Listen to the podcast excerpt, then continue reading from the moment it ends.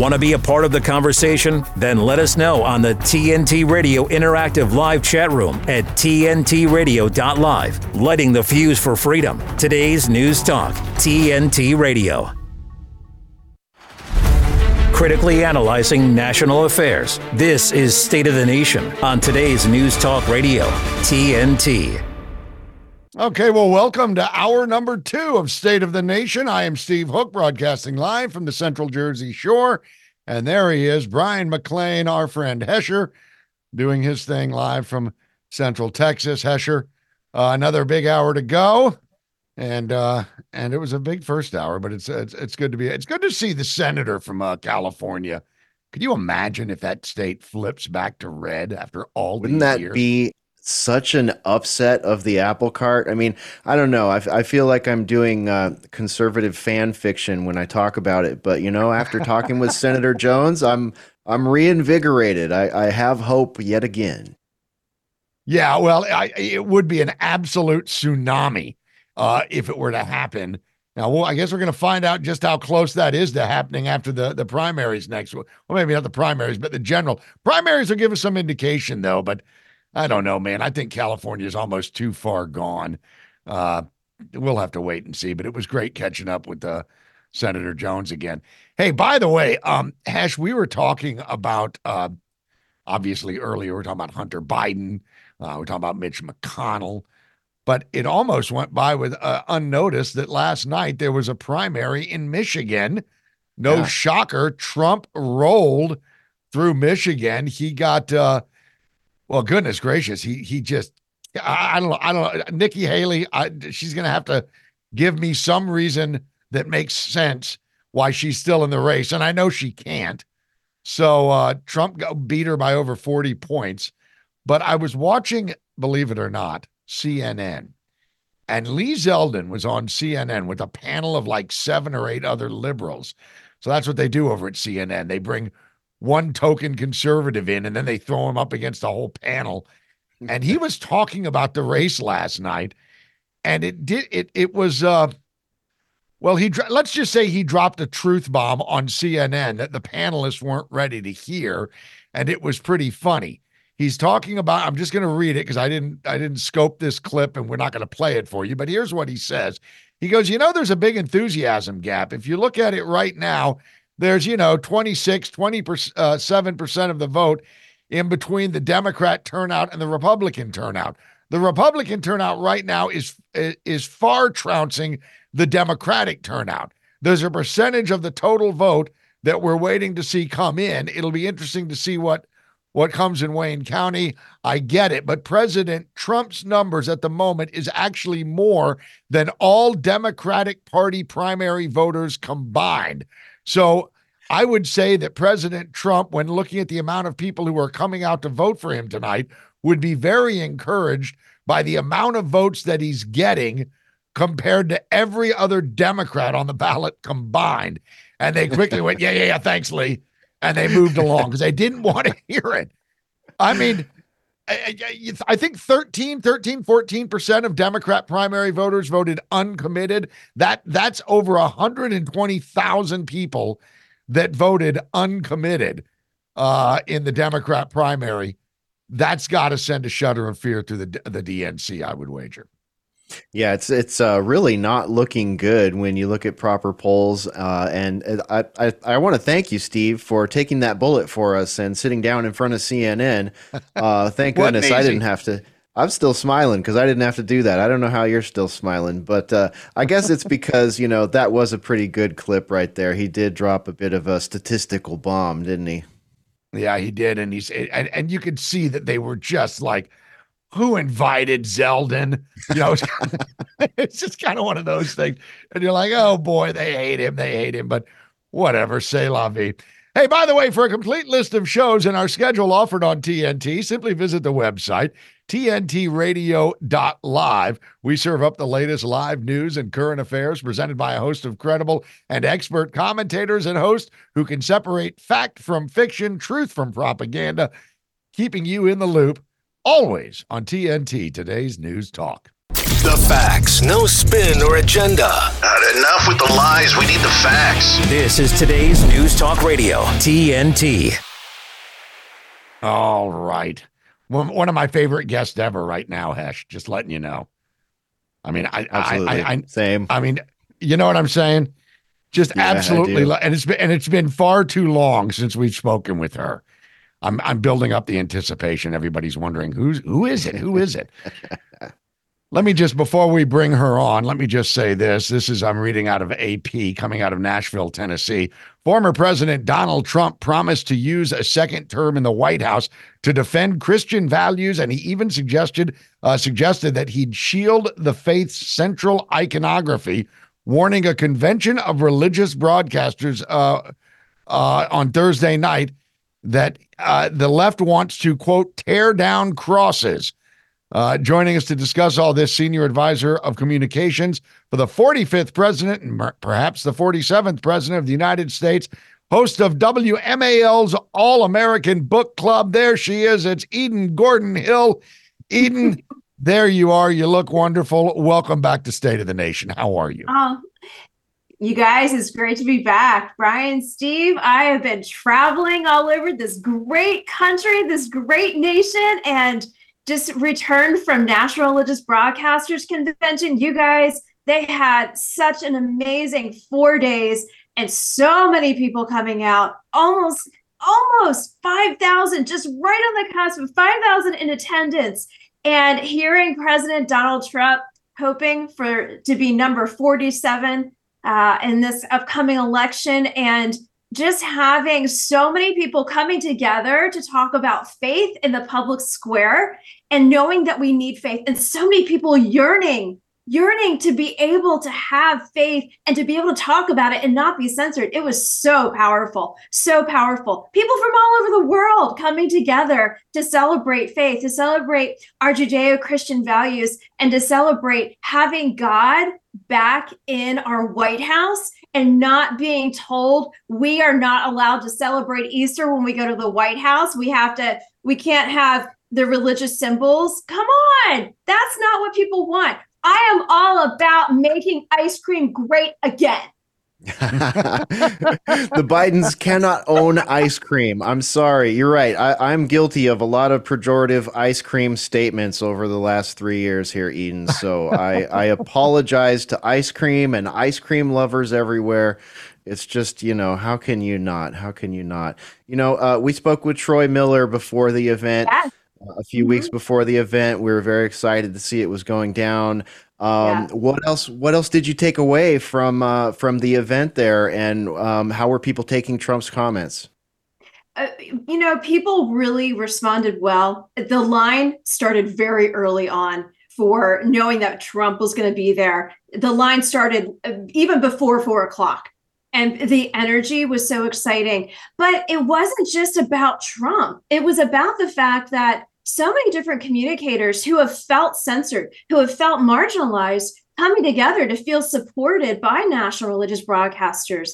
They have such an amazing platform where they are uh, internationally based and they're really focused on engaging, lifting the good, the true, and the beautiful, and making sure that people, if you want to have a podcast, if you want to talk about what you believe in, you can.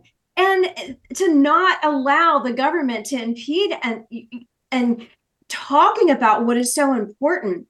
One thing that I have noticed is I still see the church is asleep at the wheel in many senses. And I'm not speaking on behalf of NRB. I want to make that disclosure here. I'm speaking on behalf of me, the concerned citizen, looking at the churches and saying, you guys need to wake up here. We're in the election of our lives. And if we're going to save this country and bring it back to what George Washington originally had in, inspired, you know, the faith and conviction of a nation built on God, not turning away from God, that is what we need to be doing now. We need to be sitting on our front porches. We need to be talking the public square. We need to be engaging. And that energy, that energy was an at NRB. That was so evident, and people were there because they wanted to be able to speak on these issues that are affecting the kids, that are affecting the families, that are affecting our nation's capital. you know, I was in DC two weeks ago and then drove to Nashville, Tennessee.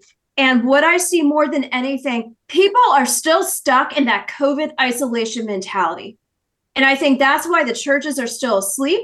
I think that's why people are afraid to talk. And it's it it is the legacy media that is censoring what is happening across this nation.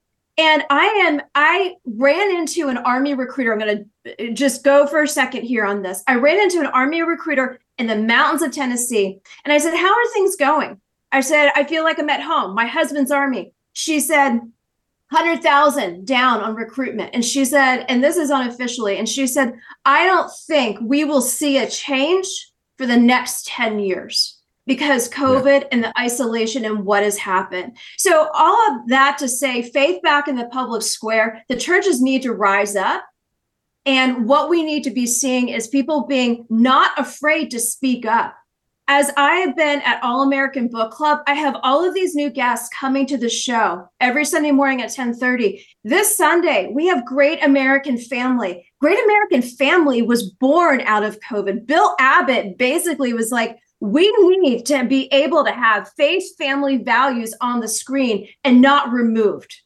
These kids yeah. do not these kids do not need to see all the different colorful flags. They need to see a cross.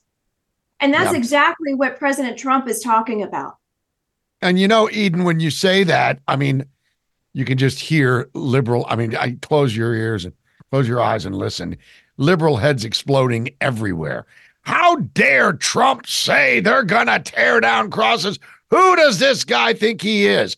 Well, they had the exact same response when he said they're going to start tearing down statues of George Washington and Thomas mm-hmm. Jefferson and Abraham Lincoln. And guess what? They did. Um, so I, I, think Trump is absolutely right. And you're right. The, the, pathetic display of the Biden administration with regards to Easter on the White House lawn, yeah. that was, I mean, they even had one of his handlers dressed up as the Easter bunny to go rescue him off the rope line because he was starting to.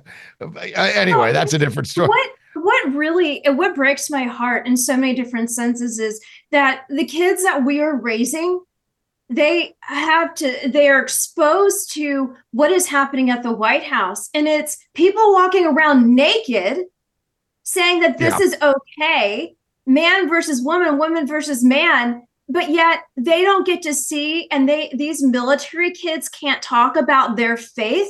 And they have to be censored that they can't talk about the the cross and Jesus Christ. What is well, in, that? Let, let me chime in here real quick if i might yeah. because i think it addresses your point and this I found rather shocking. I'm reading from Newsweek here. Gen Z loves Donald Trump more than any other Democrat uh, demographic group in the country right now. Gen Z, that is the young people you're talking about. And Donald Trump has a higher approval rating among young adults than any other age demographic, according to a recent poll. It's a Harvard uh, CAPS Harris survey of more than 2,000 registered voters showed that 57% of Gen Zers support the job of Repu- the, the Republican as president, while 41% uh, say they disapprove. But when you look at their numbers against Biden, woo, they do not like him. They don't like him at all. He can try and give away as many student loan bailouts as he want. They're not buying it. So mm-hmm. maybe the uh, maybe the, uh, the the the worm is turning here a little bit with this generation. Maybe they're starting to realize that we better we better you know straighten the ship out here. What do you think? Well, I absolutely think that. And here's here's a couple thoughts. First and foremost, Biden needs to be in a retirement community. That is flat out elder abuse. And Biden is what I call it. You you know Obama and Kamala are over here doing this, right? But at the end of the day, so we need to get him out of there, just like Mitch. Mitch is gone. He's not not going to be running. We need to be getting, and I'm not talking about age discrimination here, but when you have a president who shuffles and who doesn't even know the name of world leaders, we got a problem. Our national security, our national defense, we are on the wire here. I am surprised. Thanks be to God, we haven't gotten hit yet. I'm surprised we haven't to be honest with you. So people are watching, people are listening. And you know what? Trump is out there at the very front. One thing I do have to say, though, is I'm going to turn it to Nikki Haley really quickly, not to give her sound bites, but she is embarrassing any other woman who wants to run for an elected office. Get her out of there. Get her out of there. Get her out of there. She is wasting my time and every other woman's time. And the thing is, if I want to run, people are going to look to the person who had a participation participation trophy. Let's get her out of there because what we need is true leadership. And what we need is, you know what? A Trump Sarah Huckabee Sanders ticket. That's what we need. Wow. All right. I'm calling Well, it. I'm calling it. That's what I want. That's my dream right. ticket. Because you know Okay. what? She can get in the face of world leaders and scare the bejesus out of them. I love that. All right. Well, you know, we we were talking about that potential just the other day. So, you know, you're not you're not alone in in that one. I mean, imagine a, a 2025 where uh, Donald Trump and and Sarah Huckabee Sanders are in the Oval Office. There's a majority of Republican senators, and California has magically switched to a red government. I mean, I don't know. After the r- failed red wave of 2022, it still feels a little bit uh, fan fictiony. But when we look at all the facts that we're talking about here, you gotta wonder if it's not absolutely possible. And we know it would be absolutely better. Um, you know, we're just about out of time here, but uh, I definitely want to give a shout out to EdenGordonMedia.com where you can keep up with Eden. And of course, Eden, you've, as you mentioned, you know, you've got um, the Great American Family, you've got the, um, who do the, the county rescue, you've got, um, You've got Bridgette Cameron, uh, Overlooked, and you've got a number of great things coming up. So give people a, a quick shout where they can find your work. Every Sunday morning, if you decide not to go to church, join me at 10:30 a.m. Eastern Time, WMAL.com, live streaming on the app. And we break it down God, country, and family. That is what we were talking about this Sunday County Rescue, Great American Family, and books. And then also coming up, Bill Abbott, CEO of Great American Family, Faith Back into the Public Square. And then that Cameron last name, Kirk Cameron, Candace Cameron's sister, Bridgette Cameron, brand new book called Overlooked. You do not want to miss it. Next j- next month, we are jam packed with phenomenal brand new guests at the All American Book Club. Wow, oh right. exciting, exciting. So, the All American Book Club, don't miss it. And we will be back after a brief message from the station here. Thank you, Eden Gordon Hill. This is State of the Nation on today's News Talk TNT. TNT's James Freeman. Firstly, farming unions in Wales supported a vote to remain in the EU. And secondly, there is no evidence that farmers voted en masse for Brexit. There are no polls or other evidence to prove this. And thirdly, it is a very odd statement to make because what Drakeford is, well, at the face of it, what he's saying to farmers is that I now have the power to restrict your farms in Wales because you voted for Brexit. A very odd thing to say. James Freeman on today's News Talk TNT. In a democracy, the majority vote rules. But in most democracies, you can only vote for change every three or four years. To understand what people want, governments and political parties use focus groups. These focus groups can include as little as 20 people. Australia is a country of over 25 million people. Does making decisions based on 20 people sound fair to you? Have your say. Be heard in between elections. Download the For My Say app now. That is number 4, My Say. Unbiased information. honest and forthright. News without the misinformation. It doesn't matter what side you're from. What matters is what you say, the truthfulness behind it. Today's News Talk Radio TNT. You know, uh, Steve Ruckus and I had a lot of fun clowning on the woke FAA a few weeks ago. I was joking about how I support the rights of paralyzed, blind, deaf dwarves to fly 737s, and I apologize. Maybe that's some gallows humor. Of course, in reaction to the headlines and initial analyses we saw, um, but there are serious ramifications to discuss with this FAA policy, and we wanted to bring an expert to take a serious look at what this actually means to have a wokeified FAA. So we've invited Dr. Mark Mostert, uh, who's a senior researcher at Able Americans, to rejoin us here. And Able Americans is the National Center's project to support Americans living with intellectual and developmental and physical disabilities. Um, Dr. Mostert, welcome back to State of the Nation. What's what's the real inclusion problem with the FAA as it leans into wokeness? Hi, great to be back. Thank you. Yeah, uh, wokeness unfortunately permeates every part of the federal government, and that includes the Federal Aviation Administration. And what they've come out with is a they're feeling so much pressure to include people with disabilities from activist groups and so on. They've come out with this really wacky program that I think people need to know about. And essentially, this program um, is basically uh, inviting, if you will, people with disabilities to apply for work in the FAA. It's called the FAA's National Outreach Program for Diversity and Inclusion dash People with Disabilities. And what this program does is to say to people with disabilities, we want to hire you. We want to include you in the FAA. And get this, here's the list of the people that they're appealing to. This is from the actual program. This is a quote. These are the people, these are the disabilities they're considering. Hearing impaired and totally deaf people, uh, vision and blind people, missing extremities, partial paralysis, complete paralysis, epilepsy, severe intellectual disability, psychiatric disability, and go figure, dwarfism. Those categories of disability are what they're looking to hire. And this is this is the even more frightening part, okay? They have said on this program that when you come in from one of these disability groups, we will engage in on the spot hiring, which will be non competitive hiring. So basically, if you get a doctor or a medical professional to certify you that, that you have one of these disabilities, they will hire you on the spot and with no competition uh, for anybody else hiring for that position. Now, here's the, here's the fundamental problem we have to deal with. There are two different kinds of, two groups of disabilities. One are physical disabilities. The other are cognitive or mental disabilities.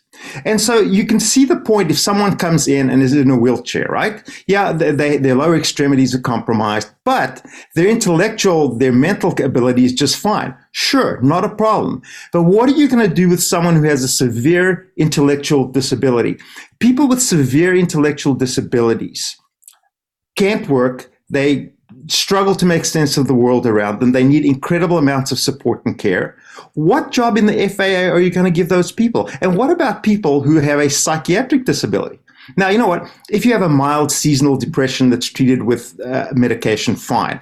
But what happens if a full blown psychotic person walks in and applies for a non competitive on the spot hiring and they're hearing voices and seeing things? Do we really want those kind of people there? But this is what this program puts forward. It's crazy. God almighty. I mean, it's you, you know what you know what it is, doctor? It, it's it's just pandering for the sake of pandering, and it's so extreme. It would be as if someone were to say, "You ha- you have to have brain surgery, but don't worry, we have the greatest DEI staff of surgeons available." Well, we didn't say the greatest surgeons available, but believe me, it'll be a diverse mix in there cutting into your uh, cerebellum.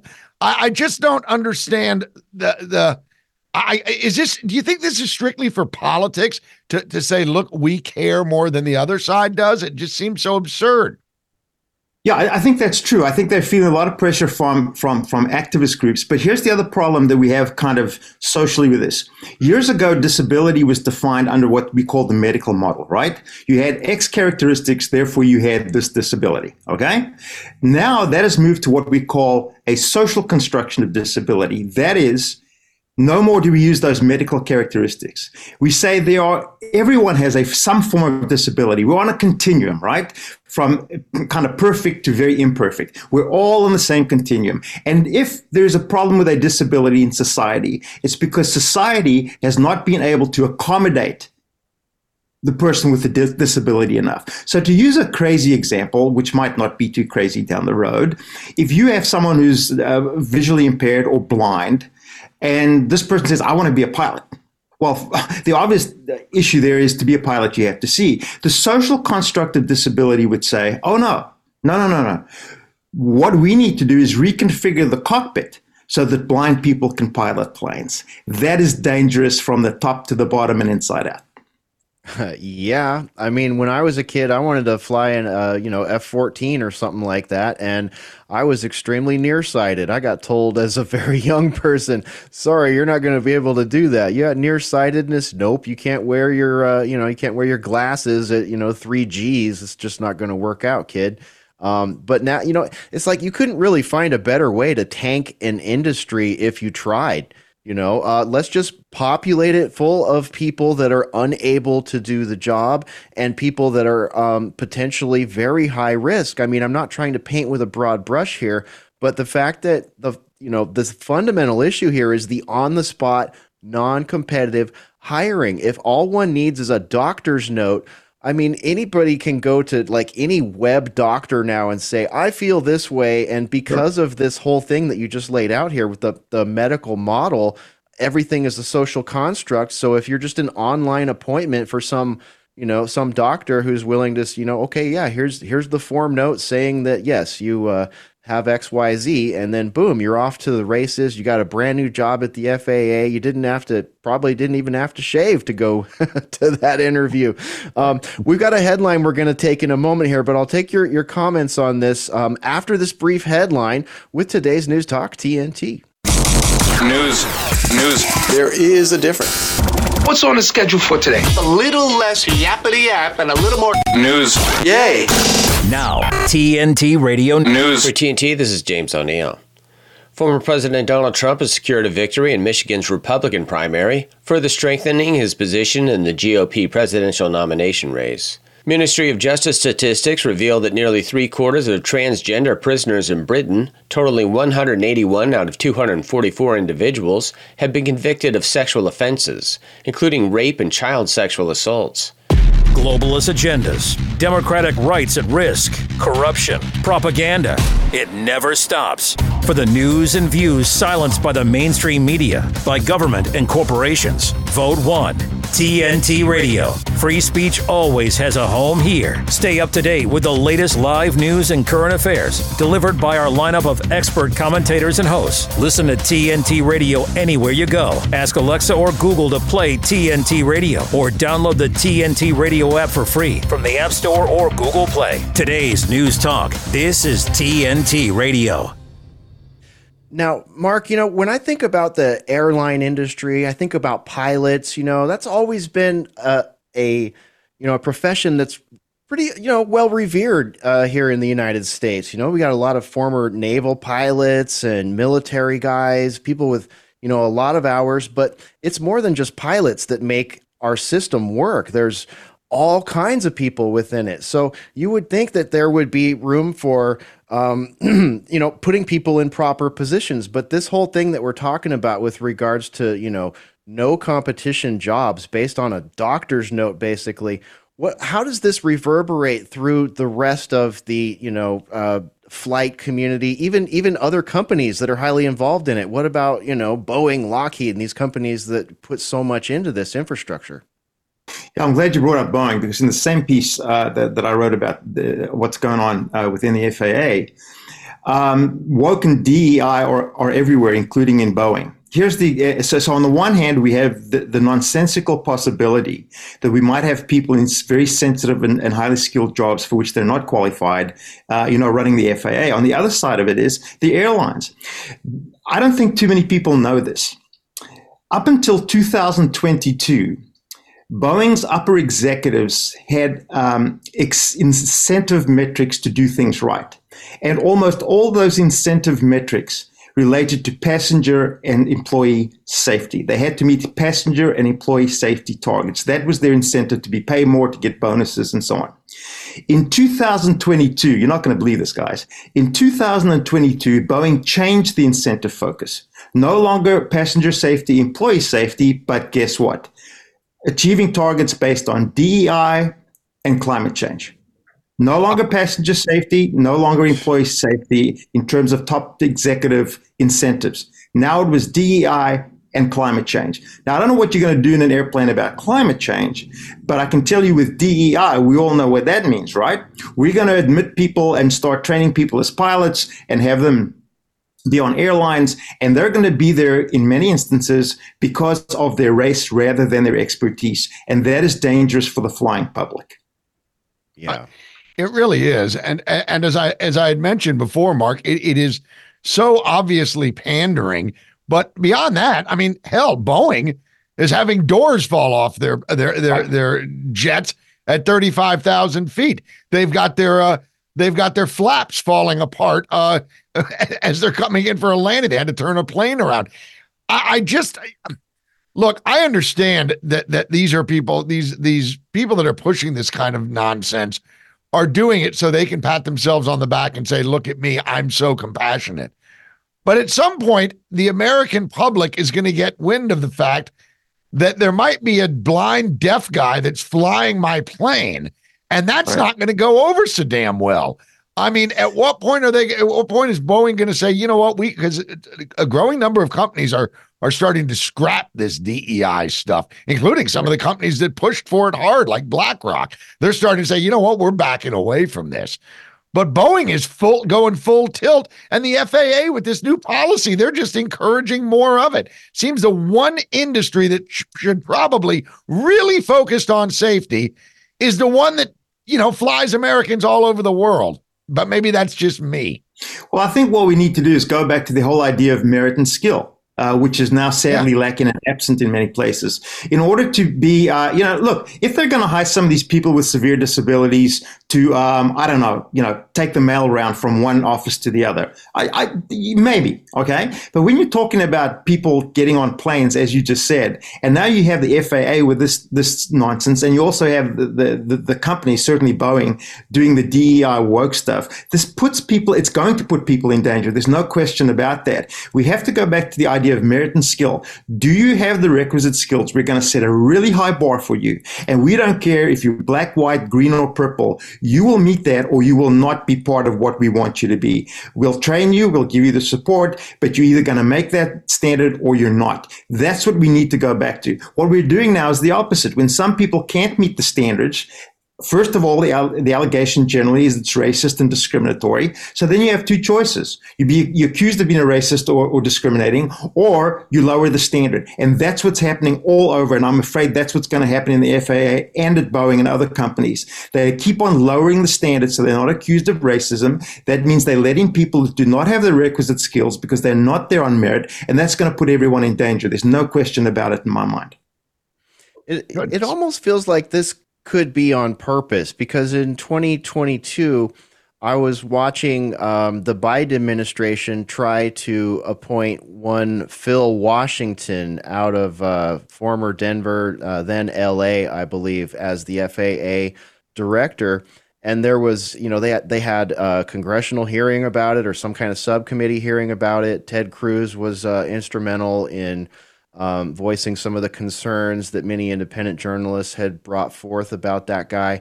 But the concerns were so long and um, serious. It was just like he he had no experience in this whatsoever. And here's the Biden administration pushing him to be the director there. Um, luckily, you know, government actually worked for for a moment there, and, and he was blocked from from the position. But you know, this story makes me feel like uh, there's still some, you know, that maybe that didn't help very much. Uh, it would probably be the same thing going on if he was in there. What do you think? Yeah, and, and, and everything in, in the federal government is now completely woke. In, in, in part of my work as a senior researcher with Able Americans, I read a lot of the Federal Register, and I, and I do it so that you guys don't have to do it, okay? So you're welcome. but, you know, wading through hundreds of pages of the Federal Register, let me give you a simple woke example, right?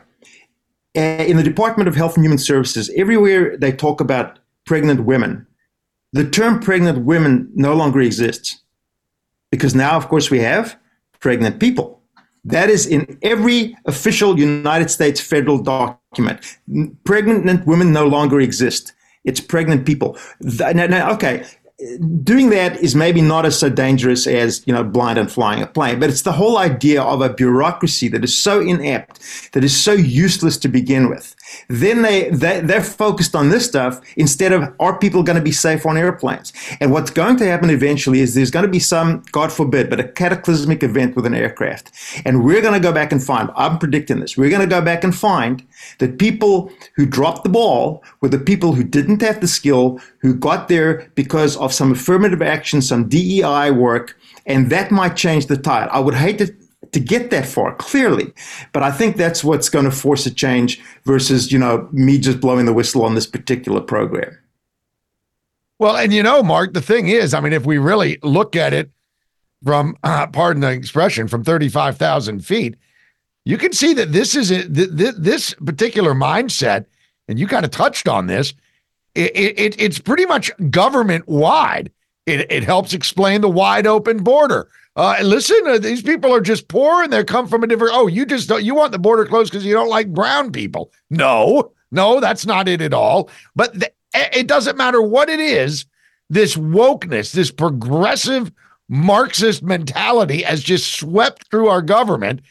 And I guess I, I guess it's just going to take a new round of elections to get rid of it. Uh, are we too far down the road? Or you think that, uh, is there any hope that we can excise this from agencies like the FAA? Well, I think I, am hopeful that you know the pendulum might eventually start to swing back, but it, you know, getting the pendulum to swing back is a Herculean task, right? Because now it's everywhere. We all understand that um, if we if we uh, you know use the wrong pronoun, we can get in trouble. If we speak out our mind, you know, they'll shut down free speech. It is now so entrenched everywhere. I mean, this whole idea, and this may be for another show, but this is what's happening in medicine now. Okay, that that in, in medicine, you, you don't have to, in many places, many medical schools, even very good ones, you don't have to take the MCAT, which is a basic entrance exam to get into medical school. They dropped that because many minorities were failing it. So ergo, the test is racist. Not hey, we need to build up these people's skills so they could pass it. So now you have people coming in that basically should not be in medical school. Then what happens? Well, they're going to run into tests, they're going to run into exams, and they're, they're going to probably fail. And then what's going to happen is, geez, well, those must be racist too. So all along the line, there's this break from reality. And what they're going to end up doing and are doing is graduate medical professionals, doctors, surgeons, as you mentioned, who really have very, very low skill sets. I don't want to go to a doctor like that. I don't want to go to a neurosurgeon like that. And more and more, we're going to see that division. And what some people are going to start to say, with I think, you know, I could see the argument. You know, I'm not going to see see someone who I think might have gotten in there on an affirmative action DEI uh, entrance uh, to medical school. I don't want to do that because there's a good chance, not always, obviously, but there's a good chance that they might not have the skill set to help me out and fix what's wrong with me. I think that's a very dangerous idea. Yeah, yeah, we, we could probably subtitle this segment uh, when DEI turns into DIE. Uh, because exactly. that's how serious this stuff uh, goes. You know, merit and skill are important. They're not racist factors. They're one of the things that keep our society um, highly functioning. So, um, you know, I, I, I remember uh, we, are just about out of time here, but, you know, you talked about the pendulum swinging back. I just have to say, I remember uh, in one of my science classes in college, uh, we had a teacher who did the bowling ball trick. You know, they put the bowling ball on a string and they have a student sit at the end of the room and they wing the bowling ball back and they you know let it go and it just stops right at the person's nose. Well um, i've seen people mistake that trick and put a little push on the bowling ball and it will break your nose. So i think that's where we're at with the pendulum right now. So we got our eye on yeah. that pendulum. Uh, dr Mostert at able americans on x.com and nationalcenter.org we really appreciate you joining us for this crazy conversation on this crazy topic and we'll love to have you back for an update again real soon my pleasure. Good to see you guys. Thank you. Thanks for joining us here at State of the Nation. This is today's News Talk TNT. Give me a minute with TNT Radio's Steve Malzberg. If you tuned into one of the three major cable networks on Saturday night at 7 p.m. when the polls closed in South Carolina to see how long it would take for Donald Trump to be declared the winner, well, let's just say you better have been on time. The polls have now closed at 7 p.m. We are waiting to see whether we will have a call in one direction or another or a too early to call. That has been the case in a few of the contests we've had. And as you can see there, and I'm learning this as I see it on your screen myself, we do have a call. We have projected a winner at polls closing. That was MSNBC. CNN was even faster in calling the race. Polling places are about to close in South Carolina. Five seconds left in the GOP presidential primary fight between Donald Trump and Nikki Haley. And right now, we can make a major projection. CNN projects that Donald Trump will win the South Carolina Republican primary, defeating former South Carolina Governor Nikki Haley in her home state. And Fox News was just as quick. It is 7 p.m. here on the East Coast, and the polls are officially closed in the state of South Carolina. Good evening. I'm Bret Baier. And good evening, everybody. I'm Martha MacCallum, live here at Fox News headquarters in New York for our special coverage of the South Carolina Republican primary. And the Fox News decision desk can now project that former President Donald Trump will win the state's GOP primary. Yes, all in all, good night for Trump, very bad night for Nikki Haley in her own home state. Thanks for giving me a minute. I'm Steve Malzberg. Catch my show Monday through Friday, 9 p.m. Eastern, right here on TNT. When the world's endangered animals need help most, when their lives are at greatest risk, when they would otherwise be lost, the International Fund for Animal Welfare is there, taking action to rescue the animals we love, to protect them and their threatened natural habitats. But the danger to animals the world over is growing, and the need for your help has never been more urgent. On land, you'll help stop poachers from threatening and killing elephants and big cats for the illegal wildlife trade. In the oceans, you'll help rescue dolphins, whales, and seals from deadly hazards. And you'll help rescue, rehabilitate, and release vulnerable animals when disasters strike. Here at home and around the world, we can't do this work without you. See how you can help animals and people thrive together at joinifaw.org. The conversation continues with Brian McLean and Steve Hook and State of the Nation on today's News Talk Radio, TNT. All right, welcome back to State of the Nation. Well, President Trump recently, well, he, he got in a little bit of trouble last week uh, by using racially charged sentiments uh, that says that he has strengthened his appeal to Black Americans by claiming that they relate to me because I've been indicted so much, or something to that effect. Trump made the remarks at the Black Conservative Federation Gala in uh, Columbia, South Carolina this past week. President Joe Biden's reelection campaign co chair, Cedric Richmond, came out and said, well, those comments are plainly racist, which is pretty rich coming from the Biden campaign. Uh, we'll get to that in a minute. Uh, Joe Biden, of course, recently sat down and had dinner with the black family where he uh, uh, ate fried chicken with them and Remember a few years ago when he was speaking to a, a, a black uh, group, a church going group, and he said, they're going to have y'all back in chains. And who can forget uh, when he was on the Breakfast Club with Charlemagne the God, and he said, if you don't vote for me, you ain't black. So I don't need to get any lessons about racism from the Biden campaign. Now, despite the perceived backlash that Trump comments created, Black conservatives are still firmly supporting the former president. Black Americans, here's a quote Black Americans are waking up to the reality that the Democratic Party has taken advantage of them, and the media and the party are terrified. Our community supports the policies of President Donald J. Trump and knows full well that life was better four years ago under his administration. No amount of media deception or liberal race baiting will sway the minds of black voters uh, who will cast their votes this November for safer streets, a better financial well being, a secure border, and a complete rejection of Joe Biden's disastrous tenure. That was Diante Johnson. She's the president of the Black Conservative Federation. Joining us to discuss all of this now, and we're so glad to have him back, Jason Greer. Uh, Jason, of course, is a labor relations and diversity management consulting expert, and we welcome him back to the show. Jason, hello, sir. It's wonderful to see you again. Um, hey, thanks for having me. Yeah, it's great to have you. Um, it looks to me like the Democratic Party is getting very, very nervous because a lot of what they thought were locked in uh, blocks, whether it's the uh, Black Americans, whether it's Hispanic Americans, even whether it's younger Americans, they're starting to shed those uh, blocks. It, they're breaking them up. People are starting to turn towards Donald Trump. Uh, what do you think about Trump's comments, and where's the black community uh, regarding how they're going to vote going forward? You suppose? Yeah, fantastic question. I'm going to I'm going to answer this from the perspective of the diversity lens because I talk to employees all the time and I'm in and out of communities. And here's what's really happening for the Trump campaign to believe that Black Americans are overwhelmingly going to vote for him, that's not happening. What the Biden campaign is really scared of and what they should be scared of, there is some truth when the rhetoric comes back to Black Americans, African Americans, essentially saying that they're tired of being taken for granted from the Democratic Party. Charlemagne the God, because you brought him up, he made a fantastic statement a couple weeks ago, maybe a month ago, where he said the biggest threat to the Democratic Party is not Donald J. Trump. The biggest threat is the couch because there is such a level of apathy directed toward Joe Biden right now. You know, Biden in 2020 made these statements, and what he said to Charlemagne the God: "If you don't vote, if you don't vote Democratic, then you ain't black." The statements that he's made to various African American groups.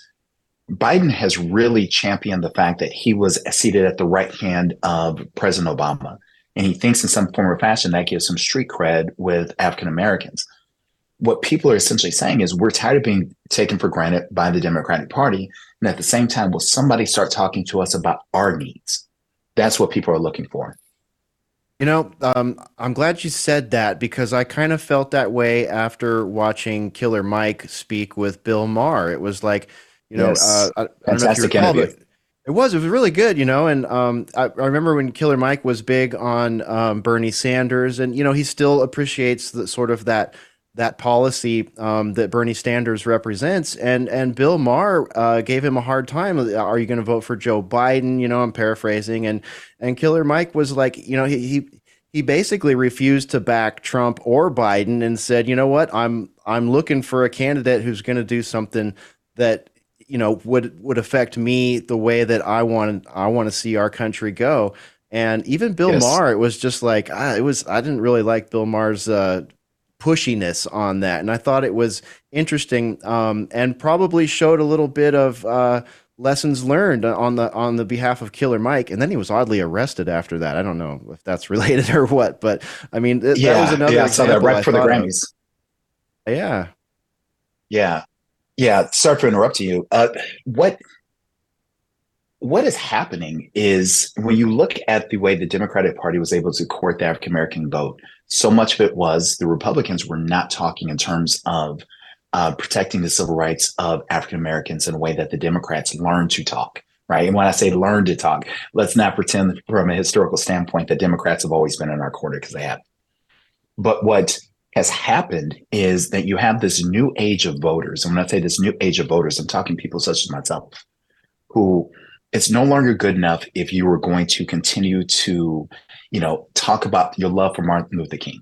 It's no longer good enough if you're going to talk about what you're going to do for the Black community as opposed to actually doing it. And this is for President Biden as well as President, you know, former President Trump. Stop talking to Black people as though we're some monolith and start talking to us in really in the way that you talk to white people. We care about inflation. We care about making sure our mortgage is paid for. We care about making sure that our children have a great life. We care about things that are very American. We might look different, but we have the same interests. So from the, uh, you know, it's interesting because one of the things that I continue to hear from so many African Americans is when um, former President Trump unveiled his tennis shoes. And there was this belief, and I think Fox News talked about this. There's this belief that because he has these new kicks out, these gold colored kicks, that all of a sudden African Americans are just going to flock to that. That doesn't work.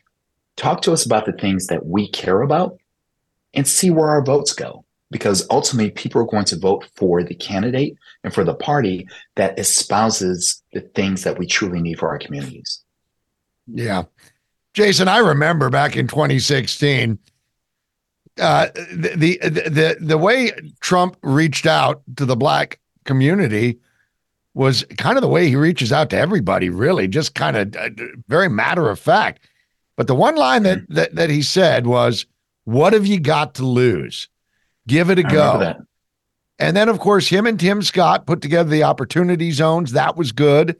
Uh, and they did try and do some genuine outreach. And I think that in large part that it succeeded. I agree with you. They're not a, uh, the black community, the African American uh, community is not monolithic uh, as, as much as as much as Biden and the Democrats would like them to be. But it's certainly true, and this is anecdotal. I'll grant you that. But you go look on some TikTok videos, and it's mostly young black males that are saying this guy is an old white man, doesn't give a damn about me or my community. You couple that with the Democrats' push for defunding the police a couple of years ago after the, the George Floyd incident, that did nothing but uh, really, in a negative way, impacted urban centers.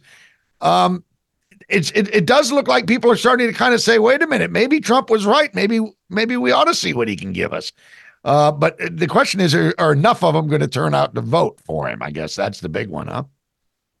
Right. I think that's one of those things that in any, I don't care if you're running for president or if you're running for, you know, student council, you want to appeal to the people who are actually going to show up to vote, right? So even though you see a lot of these videos that are out there, and, and you're completely right, because in many ways, there are people, especially content creators of color, who have sort of latched onto this idea of President Trump. Are they going to show up to vote? That's one thing. I think the other side to it really comes down to the fact that when you talk about President Trump or former President Trump in 2016, and I'll never forget when he said, you know, to African Americans, vote for Trump. What do you have to lose? Or something to that effect. That sounds good in theory, but if former President Trump is going to really seek to court the African American vote, he needs to be careful about what he says. Because you know, you brought up how uh, President Biden sat down with the African American family and had fried chicken. The optics weren't good, right? It was very stereotypical in terms of the meal. But on the other side of that, when you have uh, former President Trump who's talking about, you know, the the lights went down or whatever it was he said before some event, but he goes, "I can see the black ones," right? it's things like that that's what I continue to hear from people is if I'm even considering giving this guy a shot, he says something that just completely insults me. And it gets right back down to the fact that people, when they vote, and I'm speaking to the African American community, when we show up to vote, we want to make sure that the person that we're going to vote for has our best interests. The Democratic Party happens to talk a really good game. But as we've seen in what happened in South Carolina, you had a number of African Americans who showed up for uh, President Trump or President Biden in 2020, who are now saying four years later, we are worse off than what we were back in 2020. You said what you were going to do for us, but you didn't show up and do it. So it just really comes down to the fact that people want a presidential candidate and a president that is going to walk the walk. Yeah, and and President Biden, many people might uh, perceive as sort of an extension of President Obama. Uh, you know, there's yes. a range of range of opinions about that. You know, all the way down to he's a puppet of Obama, this and that. But we'll set that aside. Mm. You know, as it as it pertains to to all of us, it's it's like what did we get out of these plans? I mean, uh, is that part of the the big problem here? It's kind of like um, Joe Biden is is shouldering the weight of the promises of Barack Obama as well. Yet now that he's in office after the Trump experience, uh, you know, everything seems to be unraveling a little bit. Race relations have been stoked into worse situations over the last few years. In many cases, the op- the borders completely open many people in the inner cities are concerned about uh, rises in crime and all this in places that were already strained that should have received a lot of these resources uh, that we're talking about. So, you know, with regards to right. sort of the money talking and this this administration being an extension of Obama, is that a big factor in our last couple minutes here? Absolutely. You know, in you talk about race relations being worse under Joe Biden. I would challenge that because we actually saw, and this is statistical facts, we actually saw a rise in white militia groups and white supremacist groups um, come really start to rise under President Trump's reign. And President Biden has unfortunately, you know, that has happened to him, but it didn't happen under the course of what we saw under Trump. I think what is really coming down to the fact is that President Biden ran on, I'm going to be better than Trump. And four years later, people, we have record economic growth. The stock market is going through the roof. We have all these things that are happening that are on the positives. I think that President Biden has just done a very poor job of actually being out there and saying, look what I've done. On the, you contrast that with uh, Donald Trump look, if there is a better salesman on the face of this planet, I don't know who is than Donald Trump because he will say something, he will continue to say it, and people just. I'll give you an example: the number of people and you know uh, conservatives that I know who will say Donald Trump was incredible for African Americans because he provided XYZ funding to historically black colleges and universities. Then, when I would ask them exactly how much money did he contribute, they couldn't tell me, but they heard his soundbite. Donald Trump is great at the soundbite, whereas Joe Biden has been very good from many perspectives in terms of the governing. But who knows what he's doing? Yeah. Well, one thing he's not doing is he's not allowing illegals to flood the border and take up all the money. It's going to be a very interesting campaign. Jason Greer, uh, as as always, thank you for joining us. You can find uh, Jason at Labor Diversity on X.com at Labor Diversity. Also, uh, AskJasonGreer.com. Thank you so much for joining us, Jason. We look forward to having you back pleasure. next time on State of the Nation. Thanks for watching Hey, State of the you. Nation with Hesher and I. You got it. Take care, Jason. The Misty Winston Show is coming up next. We'll see you tomorrow on State of the Nation on today's News Talk, TNT.